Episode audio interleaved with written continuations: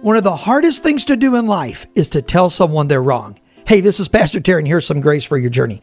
We live in an age where we want tolerance to be the primary virtue. We want to say everything's okay and everything's fine. Well, if everything's okay and everything's fine, eventually our culture spirals apart. Our churches become anemic. The gospel has no real effect.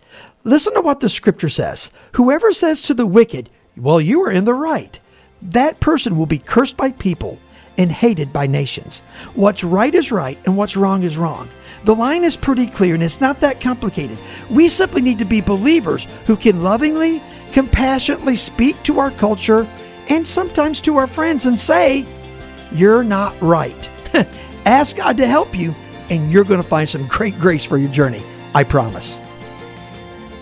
Thank you so much for listening to this edition of the Grace for Your Journey podcast. I pray that it has been a blessing and an encouragement to you.